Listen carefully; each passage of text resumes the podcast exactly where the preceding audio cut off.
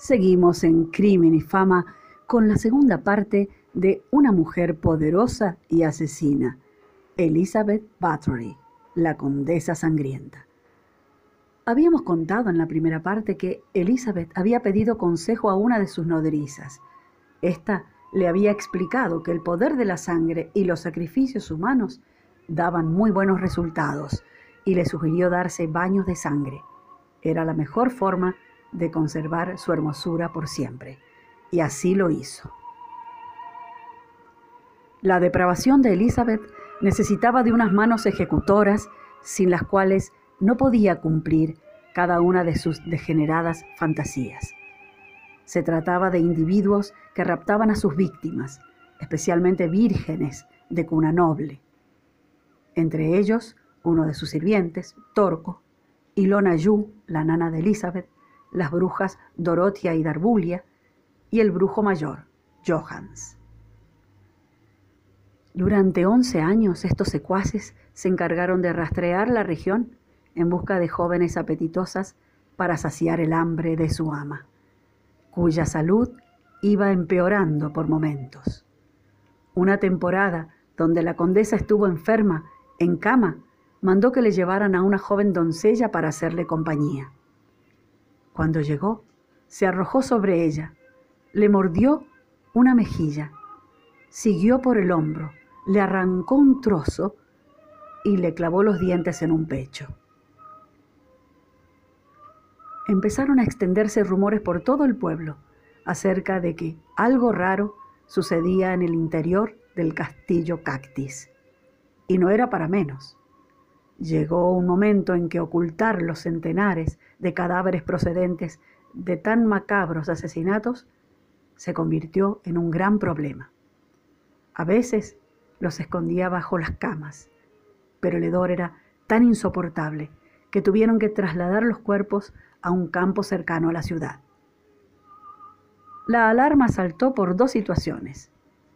Cuando parte de la población descubre más de una docena de niñas sin vida enterradas en las inmediaciones.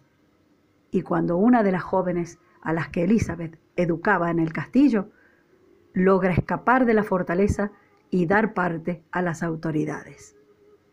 Aquí, el rey Matías II de Hungría ordena a un primo de la condesa, el conde Turso, realizar las pesquisas correspondientes.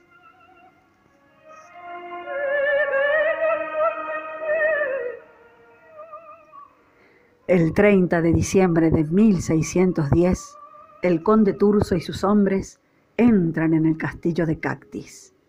Lo primero que ven es a una criada en el cepo del patio, en estado agónico, tras recibir una paliza que le había fracturado todos los huesos de la ingle. Ya en el interior se encuentran a una chica desangrada en el salón y otra que aún estaba viva, aunque con el cuerpo agujereado.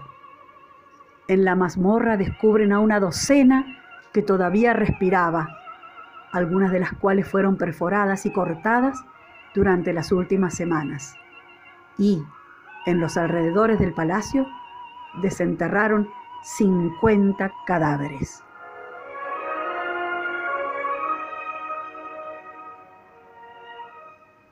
También hallaron toneladas de ceniza y acerrín por todas partes, usados para recoger la sangre que se vertía tan abundantemente en aquel lugar.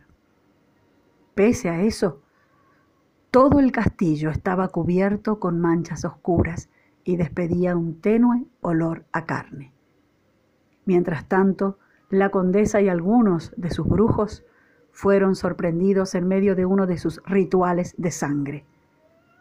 La detención se produjo de forma inmediata y fueron conducidos a prisión. Al contrario de lo que imaginamos, el juicio contra Elizabeth Bathory jamás se llevó a cabo. Unos dicen que su primo Turso llegó a un acuerdo con el rey Matías para impedir que la condesa pasara por ese mal trago y evitar, con ello, ensuciar el nombre de la familia. Otros creen que el hechizo de la vampira fue lo que la libró del proceso. Sin embargo, sus cómplices no se salvaron y fueron ejecutados de forma cruel. Se les arrancó los dedos con tenazas al rojo vivo y después terminaron ardiendo vivos en una hoguera. En cuanto a Elizabeth, pese a haber escapado del verdugo, no salió indemne de la causa. Como expiación por sus crímenes, fue condenada a prisión perpetua y a ser emparedada en el castillo de Essay, con tan solo una diminuta rendija por la que le daban comida y agua. Murió cuatro años más tarde. Tenía 54 años.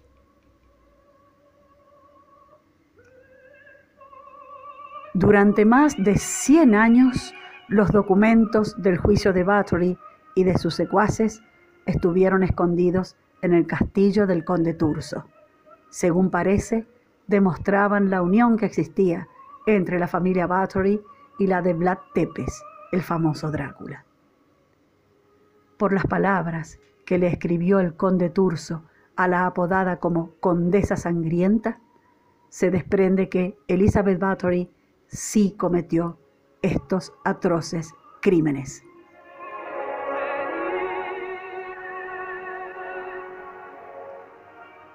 Tú, Elizabeth, eres como un animal salvaje. Estos son tus últimos meses de vida. No mereces respirar el aire que hay en la tierra. No mereces ver la luz del Señor. Desaparecerás de este mundo y nunca volverás. Las sombras te envolverán y te arrepentirás de tu bestial vida. Yo te condeno, Lady de Cactis, a una prisión en vida en tu propio castillo.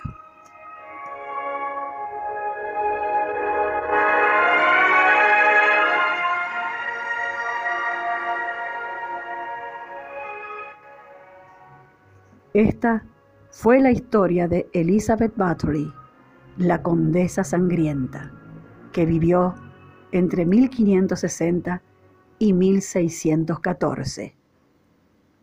Una mujer poderosa y asesina.